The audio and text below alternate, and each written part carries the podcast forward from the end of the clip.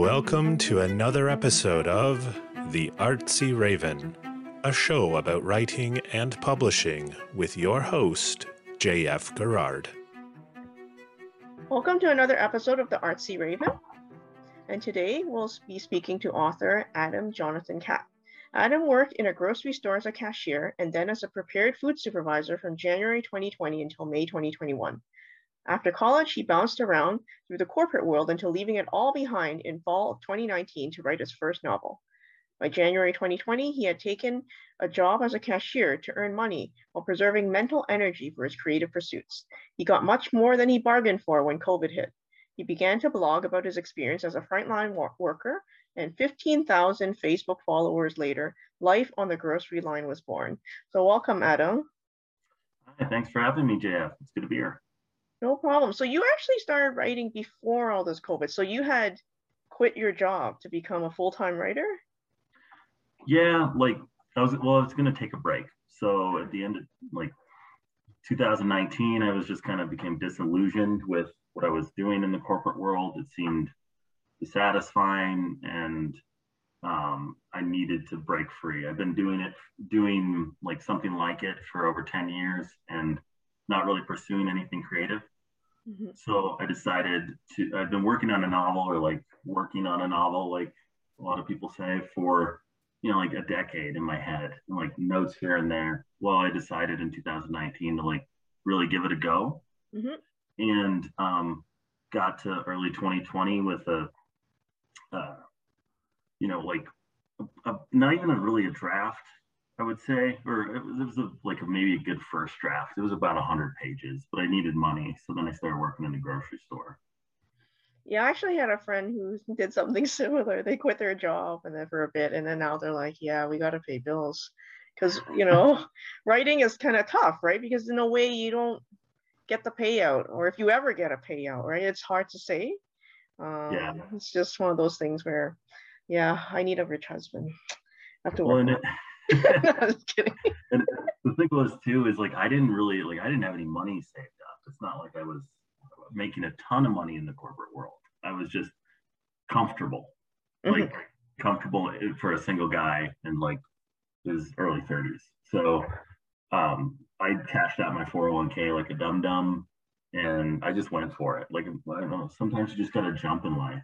You know, you mm-hmm. just gotta go. And you'll you'll you'll find out. I've I've good family and friends that will help me out. They would they give me their couch if I lost everything. So, you know, I just had to do it. Okay, but in a way, uh, you went back to work, but mm-hmm. that sort of inspired you when you after you went back and you started blogging, right? You started writing um, about your experiences. So tell us why you started blogging and um, what kind of things were you writing about? Yeah, so I like because I started late January um, in a grocery store, so everything was still pretty normal in the United States, and um, I had about a month, uh, like a month and a half, almost two months of normal grocery life, and then everything went crazy when they started to close down schools. Um, you know, everyone was sent home from work. Everything changed, and the only thing open was the grocery store. Uh, so it was this, I don't know, fr- it it became panicked and like like almost bubbled up. You didn't even notice it at first, but then all of a sudden everything started changing, and you're wearing masks and plexiglass and wiping down your groceries, and every conversation is about COVID. So it became what was it wasn't going to be a like a fun conversation or like fun job, and it turned into um, kind of a stressful uh, crazy environment to be working in. So I was like, well, I need I need to I need to write because that's the best way I can process things and um, that's how I work through anxiety or work through my problems. And um, so I, I wrote a post for a blog, like a different blog that I had going that I was going to mess around with, and it got a ton of traction. Uh, so I started the Life on the Grocery Line blog. Um, started a page on Facebook and everything and um, marketed it a bunch, but like really it just it took off on its own because people were wanted to hear the stories of people working on in grocery stores and on the front line. And there are so many grocery store workers that um, went un, unnoticed. No one ever talked to them. No one ever thought about them in that way. And I don't think we ever thought about grocery stores, or at least in my lifetime, we haven't thought about grocery stores as a center of community, um, something that you know you need to to function. You need to be able to feed your family, and uh, yeah, it was it was a great outlet, and it brought a lot of people together. I was it was inspiring to say the least. So how did you end up putting a novel together? Like, did you use blog posts as a jumping point to write? Yeah, I um, I had stories, and other people had stories. Like there was a general feel. Um, so I had I don't know, I think there's like 30 posts up there, and I started writing. I like the best way for me to tie it all together was through fiction, so I could create you know a tension or an anxiety um, as opposed to just a nonfiction work, which could have been in could be interesting if you were a really good really good at journaling, and I'm not. I'm not a good journaler. Um, but I, I, had like a few of the concepts that pop up in the book, like Linda's and Dave's. Like every conversation seemed to be formulaic. Sometimes it was like the same people over and over mm-hmm. again, same panicked like stockbroker types, and um, stay-at-home moms with the the uh, like nannies and stuff with like three kids, and they're having the same conversations over and over again. So I would put those in the in the blog post, and I ended up using it in the novel, and it became a like a fixture of how I tied together scene after scene, and really showed how um, would be the word like aggressive or overwhelming. It was overwhelming because every conversation was the same. It was claustrophobic. And I hope to relay that in the book through the Lindas and Daves and all the conversations. I wonder if the people recognize themselves if they pick it up. you know, I've, I've, gotten a lot of com- comments about that. Um, okay. Service industry folks, uh, like a lot of grocery store workers. I mean, there's a few million grocery store workers, yeah. right? I don't think anyone's ever written about them. in that sort of form. Uh, they you're like we can we can hear our thoughts and it's like you're you're writing our story for us and it's been like it's been such an honor and like, wonderful feeling to have people connect with it like that the forgotten class of people yeah it kind of reminds me because on the weekend i was at a virtual conference and someone was talking about that they were from india and they were talking about the different classes of people and how you know, not many people write about the lower class because the people that do the writing are tend to be the upper class, right? They're the quote unquote educated ones and all that. So sometimes, yeah, there are segments of society that there are very few stories mm-hmm. um, about these people. So how long did it take you to write this book? So if you want to include like a well after the blog posts kind of like settled down at least a little bit um and i had an idea what i wanted to do i started in August. I got a, I moved into a different department uh, August of 2020. So I had a set schedule and I didn't work till the afternoon. Um, and I write best in the morning. Mm-hmm. Like that's for me, like when it's best, it feels best to be creative.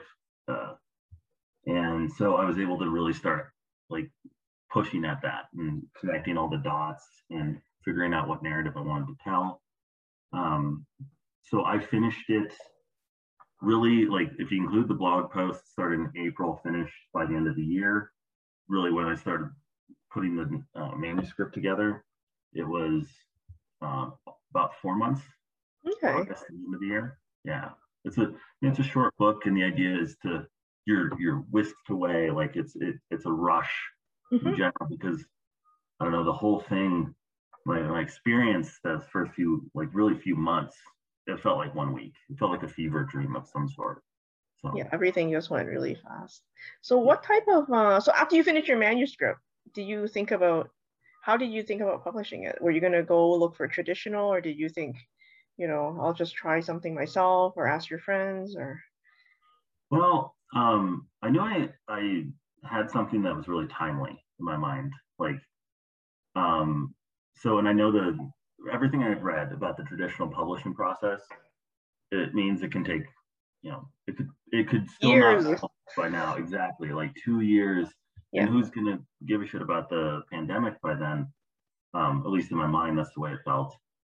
And so I was like, okay, well, what are the other options are do I have? I could hire like stuff individually, people individually, but I'm not good at that stuff.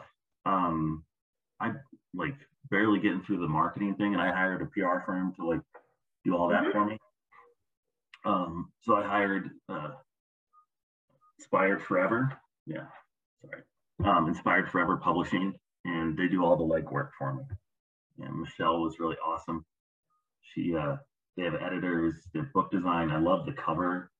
Um, the editor was really fun to work with at first, and then at the end, I, I wanted to. We'll pull. No, I don't have any hair, but um, I was first. but, but the, it's the editor's job, I guess, to make writers, you know, like work on their words and stuff like that. So yeah, I understand. I've been on both sides. yeah. It, it's it was a, honestly the, the editing, especially at first, when you're really starting to like yeah. you know, you're piecing together big chunks of the puzzle. Um, and you're getting a different perspective, someone with fresh eyes saying, well, you should maybe, you know, think more linear in a linear fashion and think, you know, uh, make this more prominent, stuff like that. It's it was really the end where I'm like, you know, I've been looking at it for three months, and it's like basically small stuff like grammar, and uh, you know, missing context or something, and I'm just like, ah, it's going nuts on it. So, what was your favorite part of the publishing process? Do you think? Um, beginning of editing, having a manuscript was pretty cool too. I decided I was even like maybe um, probably like 10,000 words out, but I just decided to print the manuscript because I knew that I did it on New Year's Eve 20, 2020 to 2021. And I just held it in my hand and like I didn't do anything on that New Year's, but that was like the, it was such a moment in my life to finally get to, you know, a crossroads where you, you actually do something for yourself and for you know all the all your dreams, hopes, dreams. You know the uh, also holding the book afterwards is pretty cool too. Mm. It's published. Did, yeah. I guess did you find inspired um, forever on the internet, or did someone recommend?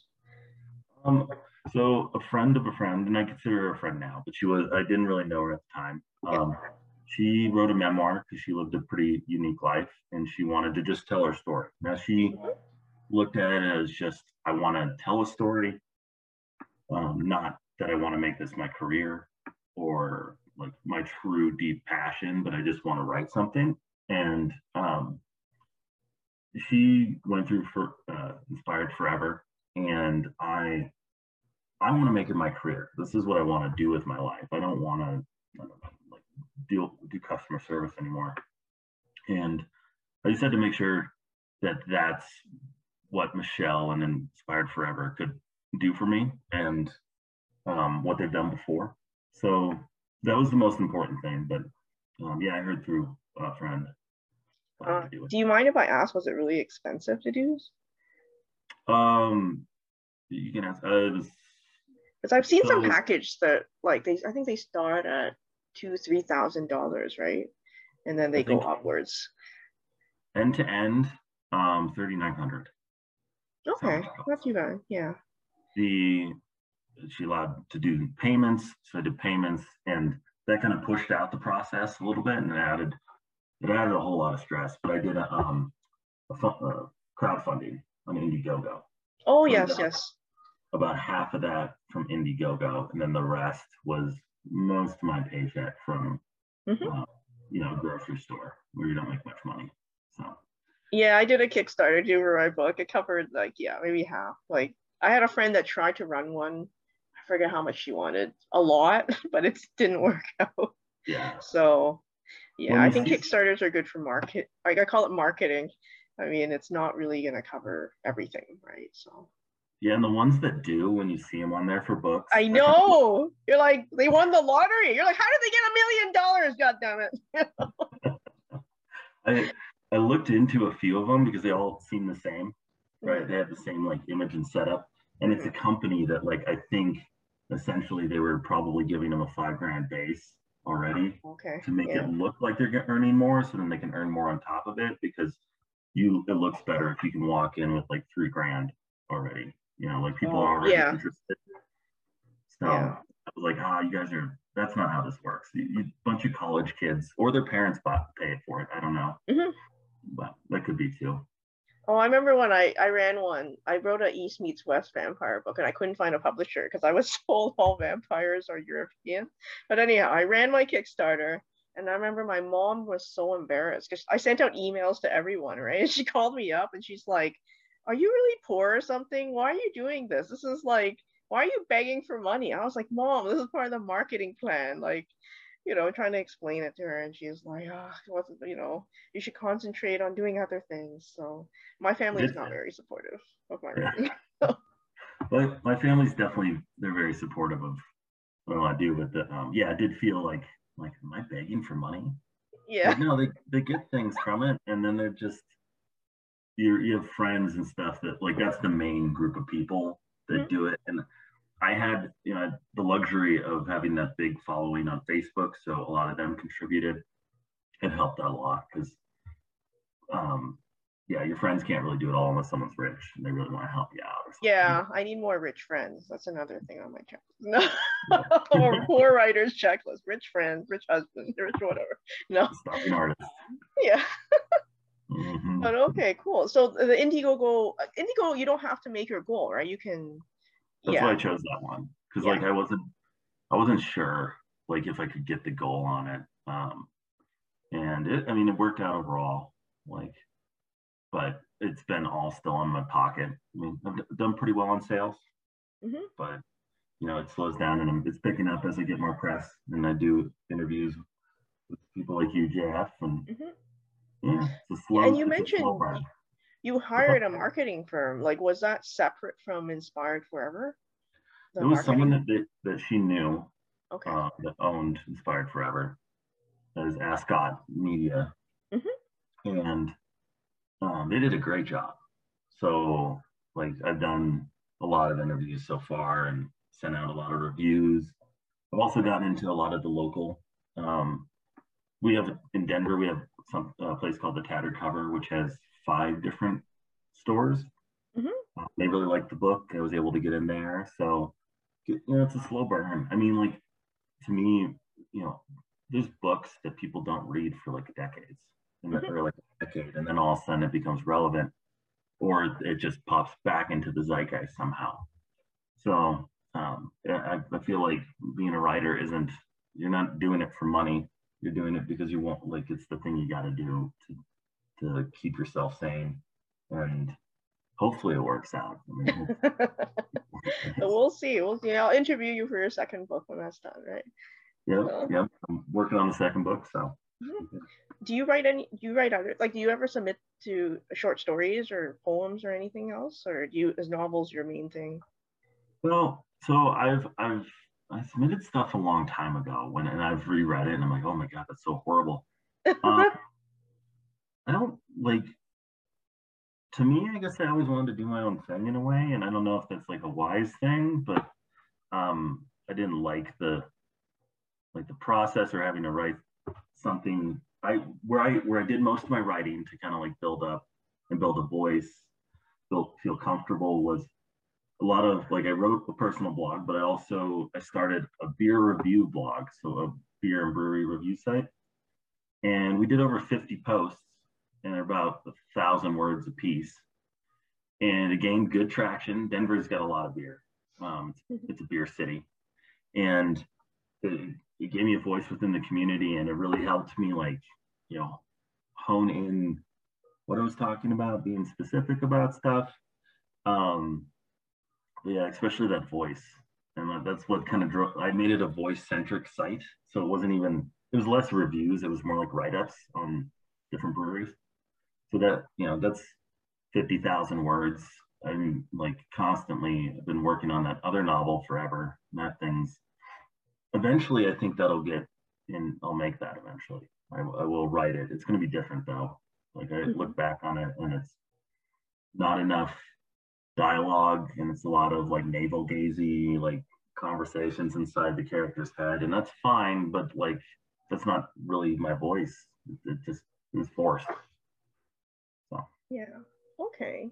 So, what is your writing habit? Like, you wake up and you write a bit before you go to work, or yeah. Um, right now, I get I work at like 7 a.m. So, uh, I've been I've been trying to um, get up early, like really early, because it exercises. I like to exercise in the morning too. So I'm like shooting for like 5:30 right now, um, which is really early for me.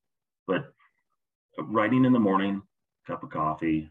Um, I really like to wake up slow, but like that, I just you know the other day I started developing Leela as a character that's in this book, but also will be in the second book, and she would be much more expansive. She'd become a main um, character, love interest of Daniel's, and um, like I, it just started flowing in the morning. At night, I just I don't know. I like I like being lazy or something. no, no, you need to crash. Your brain can't like work all day. So yeah, so like yeah. a lot of you you have your cortisol levels are really high in the morning, and your your uh, serotonin and melatonin, like tonins, are basically at night, from what I know of.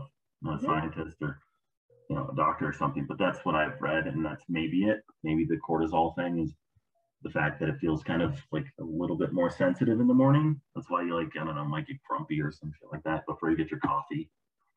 Um, but yeah, that's that's really my my only habit of writing yeah, I'm similar. I'm best in the morning and then I just start declining. Although for some reason, someone made me join a writing group that starts at 8 p.m. on Sunday. And I'm just like, oh, dude. But I think it was because of the different time zones. So yeah. for others, it's like, oh, it's only two in the afternoon. I'm like, no, it's not. might, be, might be good to switch it up though too. Like, like, yeah, like be able to have the two to compare and like maybe mesh them in together at some point. Yeah, exactly. So, okay, so where can we find your book and you? Okay, um, so you can go to lifeonthegroceryline.com. Um, that's that'll send you anywhere that has it online. It's available online, and that's really the best place. It, Amazon is who uh, KDP, their you know, direct mm-hmm. publishing is how I'm publishing it. So Amazon's a really good place too. But lifeonthegroceryline.com has um, has links to everything. It also has the blog. So if you want to okay. go back to the writing and understand the context and the you know the basis for the novel, that's a, a good place to go. Okay, cool.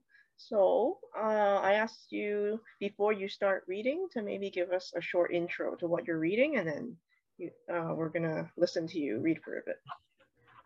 Sure. Yeah. So Linda's and Dave's and Norman's are some archetypes that I use in the book um, to relay. Uh, I guess it, it's definitely shows class, like it's a class issue more than anything, um, of people that look down on uh, grocery store employees or retail employees, service industry folks. Um, they just don't understand what um, other people are going through, the um, lack of self awareness. I say, in a different part that I'm not reading that Linda is an unexamined life. And that applies for Dave, Norman, the whole lot of them. Um, so that'll be the first part that I read. Then the second, um, let me make sure I got this right, but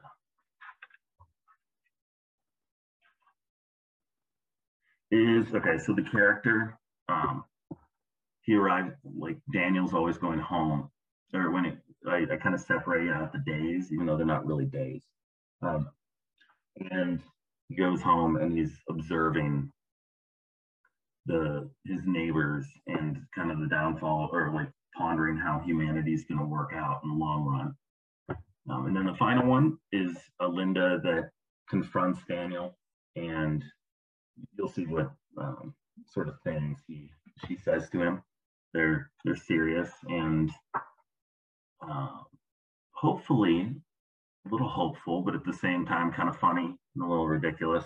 A lot of the book is conversations that I, I hope border on like surreal in a way because it, you'd be surprised the kind of conversations. I mean, if you've ever worked in um, the audience, if you ever worked in a retail store, you know what kind of weird conversations you have with people. So well, people let their guard down, right? They feel like there's just a stranger. I can tell whatever. They're not going to tell anyone else, right? Yeah. exactly. Exactly. Linda walks up to the cash register.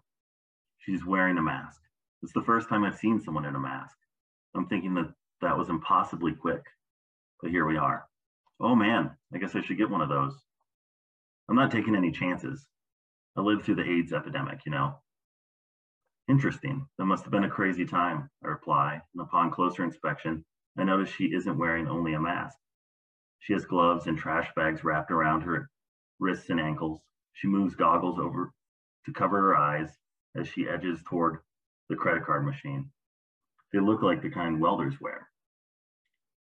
Yeah, it was scary as hell. No one knew what was going to happen. You all need more protective equipment.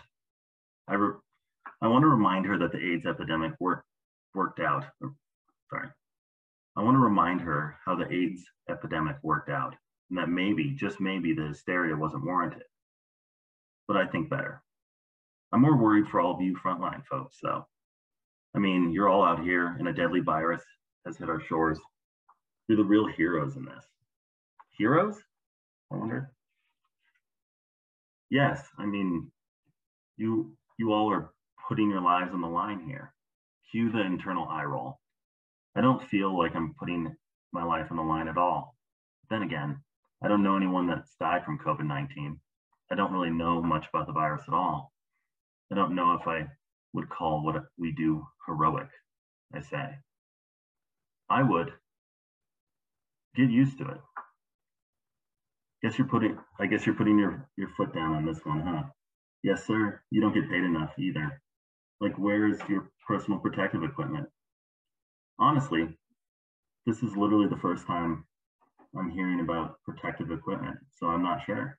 You should talk to your boss about that. I'm sure something is in the works.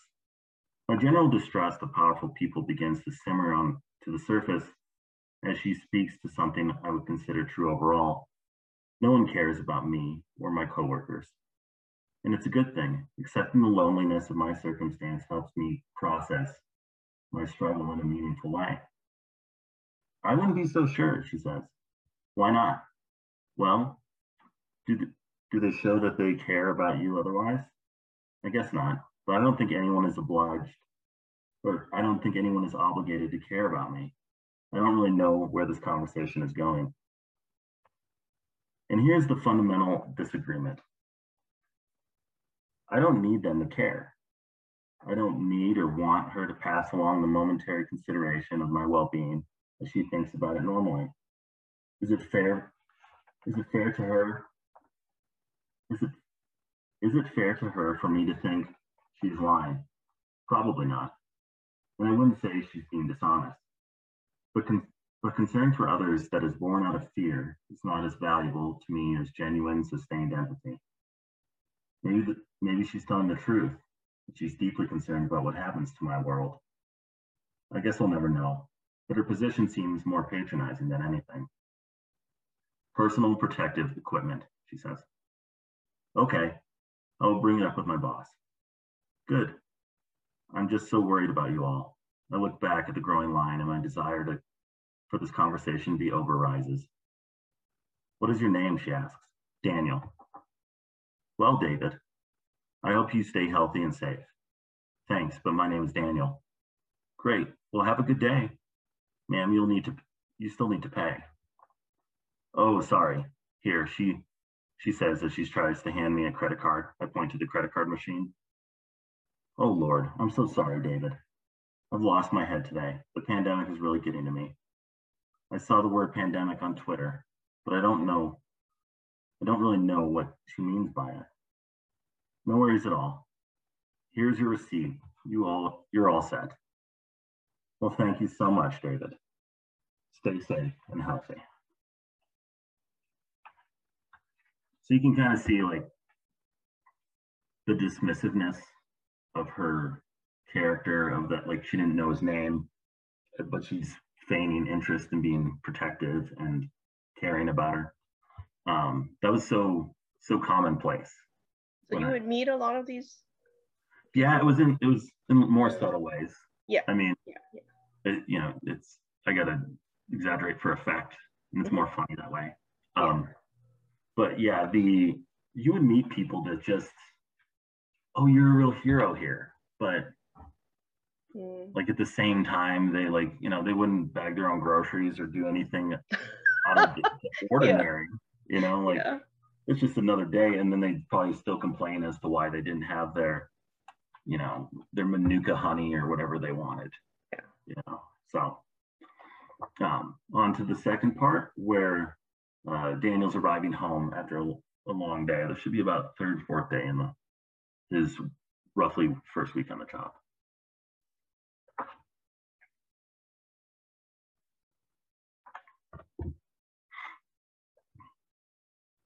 It's late when I arrive home and my neighbors aren't on the patio. It'll be a while before I can fall asleep. There's too much to process, and I'm and I'm so wired. I pull out the camping chair and sit in the doorway of my apartment. I throw on a pair of sweats and house slippers and wrap myself in a blanket. It's cold enough outside to see my breath, but I don't particularly care. I'm exhausted from the day, but curious about what others are doing in their lives. What will my neighbors say? I sit quietly in hopes, in hopes that I hear the world shift. Tiny portals of light flicker across my view from the doorway. I wonder if people inside those windows feel wrapped, feel trapped or hope, hopeless like Linda's and Dave's I met this week. The only sound I hear is of a helicopter off in the distance. In the tall brown building across the courtyard, a woman is standing at her sink washing dishes. A man comes up behind her and puts his hands on her waist and kisses her neck. She leans back, revealing that she's pregnant. They whisper only inches from each other, and then he gets on his knees and places his ear on her belly and talks. I wonder what kind of world that child will grow up in, or grow up to rebel against in his. I wonder what I wonder what kind of world the child will grow up to rebel against his parents in his, his or her parents in, sorry. I wonder what kind of world the child will grow up to rebel against his or her parents in. It's a pandemic, for Christ's sakes. This is the real deal. When he or she is born, will the mother's face be covered with a, by a mask? My generation is already becoming detached from reality. We're going, we're going to birth an entire generation afraid of an invisible monster and the political force behind it. This is how slaves are made. I realize now that I'm spiraling out inside of my own head. That's not good. I need to remind, remain grounded and in control. I work tomorrow. I'll be in the pit again, facing more Lindas and Daves in my essential role. The lights dim in the pregnant woman couple's house. The pandemic almost seems like the perfect time to procreate. Right now, it is wise to keep your life focused on something as singular and important as taking care of your offspring. In a different window, I see a family sitting in front of a TV with two young boys wrestling around. I hear muffled yelling coming from, gen- from that general direction. Their fighting begins to escalate. Fists start to fly. One boy's legs whirl up, upward towards the TV, knocking it away from the wall, and it turns off. Yelling is louder now. A man from the other room rushes in and grabs one boy and pulls him away from the violence. His face is his face is he is red faced as he holds one of the one by the shirt collar and proceeds to scream. The child is kicking and fighting the man holding him. He manages to knock over the lamp and the scene goes dark. What just happened? Was that our future? In the apartment below, I can see a couple of I can see a couple, probably in their late 20s, sitting at a kitchen table looking over some papers. The conversation seems serious. If I were a betting man, I would say they are looking at bills and making hard decisions, wondering what luxuries to cut from their budget. Will Netflix have to go, or will they not be ordering takeout anymore? Either way, the lifestyle is changing. Unexpected sacrifices will be made.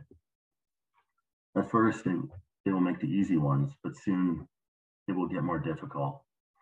Maybe they will have to move back to their parents' house. And as promised, and he promised her the life she always want, always dreamed of. Will their love survive? And to think this shit has only just begun. That's the hard fucking truth that we all have to deal with, both essential and non. What do those terms really mean? Whatever those terms really mean. I decide it's best to call it a night and head into the dark, lonely apartment. At least I know there are others out there in the madness trying to understand or get through what I know we should. So. Wow, that was pretty depressing. you know, for the, I, rec- for the record, I have a kid, and we try to keep afloat, try to make it happy for him at least. So, even if yeah, it's you know, it was, it was a lot of it was me being alone in the Mhm. world, like being feeling very isolated and um, but like still finding trying to find that connection in humanity that you know like that, that's the writer in me it's, it's always searching for like the connection. And um I, I I saw I saw a lot of couples probably breaking down in real time you know in the grocery store. And like what is everyone going through? I I bike I would bike to work and I just see these empty ha- or these houses with lights on and you know no one's going anywhere Mhm. so they're finally having to face the life that they built um, maybe they work you know 60 hours a week never see their family now they have to be home yeah, exactly. so suddenly, yeah, you're with this person that you can, av- well, not avoid, but you know, you're busy, right? And then suddenly Yeah. you're here with them. Um, I guess I'm lucky. I still like my husband, so we're not divorced yet. So. well that's good. congratulations Oh my god, but we still fight, though, of course, you know. Yeah. So yeah. So this last one is about Alinda, as I, I would call her, um, giving me some advice, or giving Daniel some advice. It gets towards the end of the book, towards it, where it, it wraps up. Um, but here we go.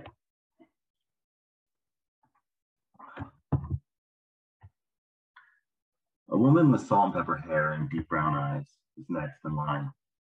Before I can ask my typical questions, she grabs my hand. I try to pull back and shake away and remind her of social distancing.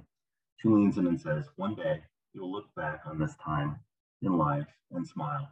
2020 is, is as tragic and magnificent in direct proportion to any previous year recorded by humans.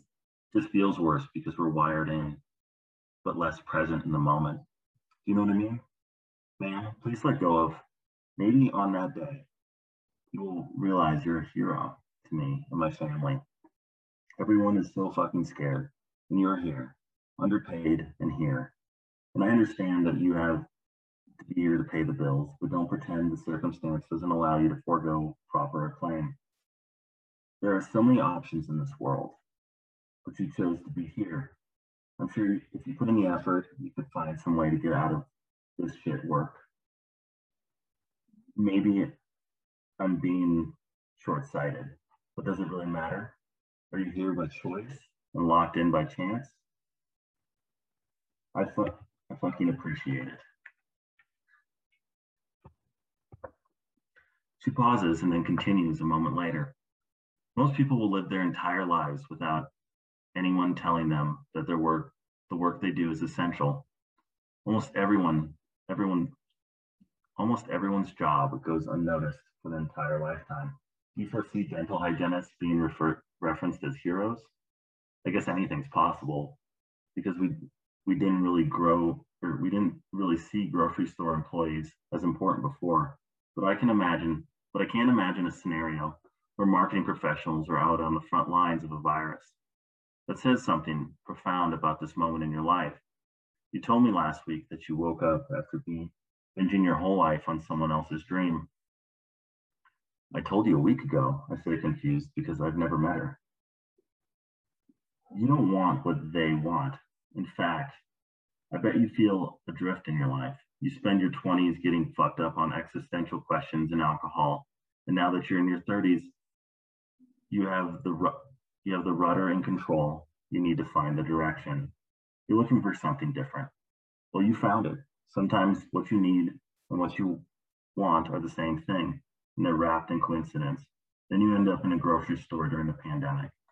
It's there you witness the raw nerve of humanity. It's overwhelming, but it's also simple on its face.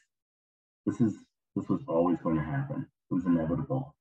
You might not know it now, but being a hero isn't about running into buildings and crying and carrying babies out. No, it's also about listening to people's problems and absorbing their pain with a measure of respect and being present with people who need you the most. Ma'am, I've never met you before. You see thousands of people a day. I don't expect you to remember me. If we have, I don't remember. I'm sorry, but I need you to let go of my hand.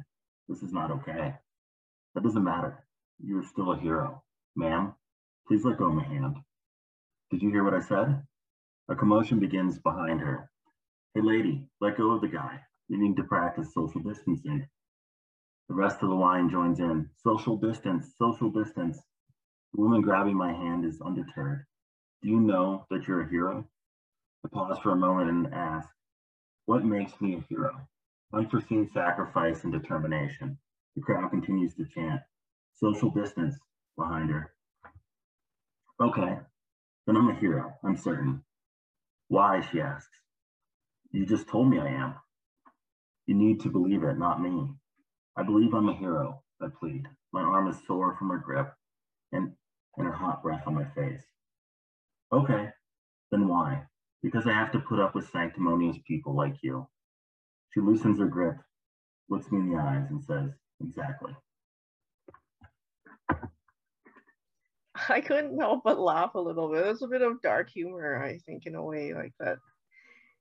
But did that happen? Did that actually happen? They grab onto you? No. No, no. People were intense for sure. Yeah, um, definitely. The, you know, like wanting to like make sure that they're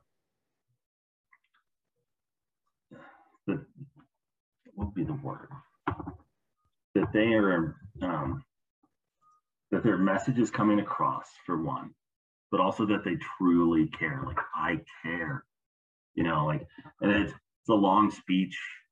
Um, it's like, it, it doesn't like, let go, let go, lady, please let go. Like the, um, this is so like wrong in every way, but yet you, you seem not to notice that. And so it's, it's those sort of interactions that I, I move into the absurd um, quite a bit. I love Kafka, um, and not that I could ever be Kafka. I mean, my God, but um, he's brilliant, so brilliant. But uh, like, I love that. Like, is that did that actually happen? Is that real? You know, like, you could see it happening at the same time, though, right? Like, if there's, it's the you've written enough description that you can actually like even if it happens like you wouldn't be surprised right but it's just it is very absurd to see it but at the same time you could picture it happening somewhere to another grocery line worker that you know that would happen like because there's all these people stopping by and they want to pour something out of them and they need someone to listen to them right so yeah like they they need to feel validated like they're yeah. like they're contributing to um, your like you being appreciated mm-hmm. as opposed mm-hmm. to just appreciating you you know being being good to each other that's what it that's what a lot of this book's about it's just like man just get good to people like you don't have to be a linda and dave like there's good stories in there too there's a, a fair amount or good good like little vignettes mm-hmm. conversations okay so. well thank you very much for being on the artsy raven and i look forward to reading more of your books later on Awesome. Thank you for having me. I appreciate it, Jeff. All right. Thank you. For more upcoming episodes of the Artsy Raven about writing and publishing, visit us at jfgarrard.com slash arpodcast. A reminder to Patreon subscribers that there is bonus content available for every episode on the Patreon website. If you enjoyed the show, you can show your appreciation by buying us some digital coffee. The Artsy Raven is produced by JF Garrard. The voice in the show's introduction is Chris Gorman, and music is by Tim Moore. Thank you for tuning in. Until next time, stay safe.